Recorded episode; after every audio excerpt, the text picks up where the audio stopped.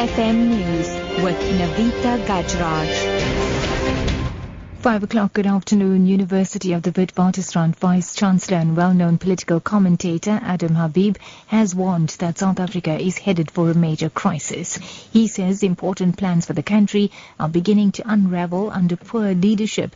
Speaking at a labor law conference in Sandton, Habib said South Africa might already be experiencing a moment of reckoning while great innovations of 1994 were unraveling. He says South Africa gets strategic leadership in the presidency, the corporate sector, and the union movement. The country is headed for a crisis of incredible proportions. The DA is calling for a parliamentary inquiry into faulty rapid HIV test batches.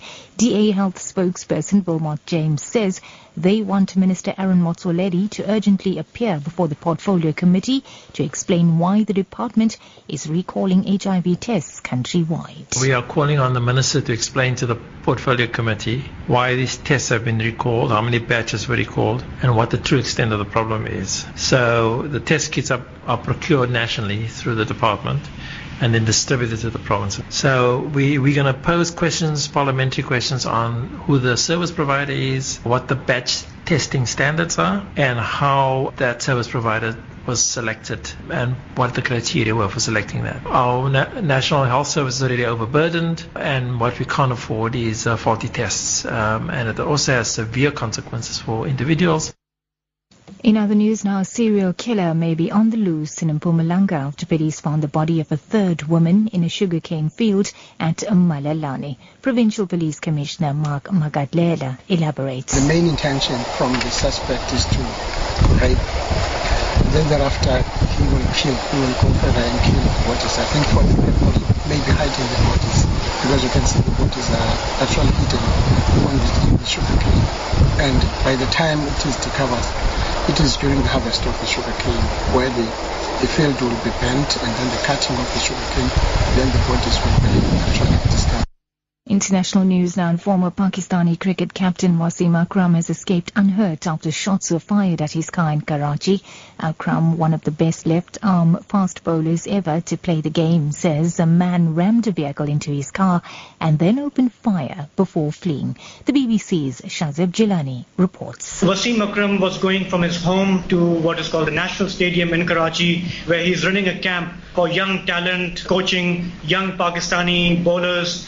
He was on his way when he had an uh, accident. Uh, there was a fight. There was uh, there were arguments, and there were people in the other car who then came out of the car and started firing shots. He's gone to the police. A case has been registered, and he's saying that this was a case of road rage. It wasn't anything like a targeted attempt on his life. And wrapping up, the introduction of e-learning or paperless classrooms created much interest when launched in Gauteng a couple of weeks ago. Teachers Union SADTU and Learners Association COSAS in the Northwest say a lot needs to be done to revamp dilapidated farm and rural schools before the introduction of e-learning. The unions say there is a huge gap between learners in rural and farming areas compared to the counterparts in urban areas. COSAS Provincial Secretary Innocent I think uh, as a structure of the student in the province, we feel like the MEC of the education in this province, uh, she needs to frustrate whatever that is happening, especially to our learners, because of we've got another challenge whereby there is only that they are focusing, they are only focusing about the schools that are in the urban area.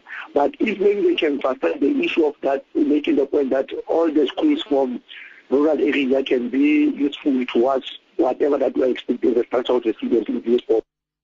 That's news of five-year top story this hour. University of the Witwatersrand Vice Chancellor and well-known political commentator Adam Habib has warned that South Africa is headed for a major crisis. For Lotus FM News, I'm Navita Gajraj. Headlines at 5.30.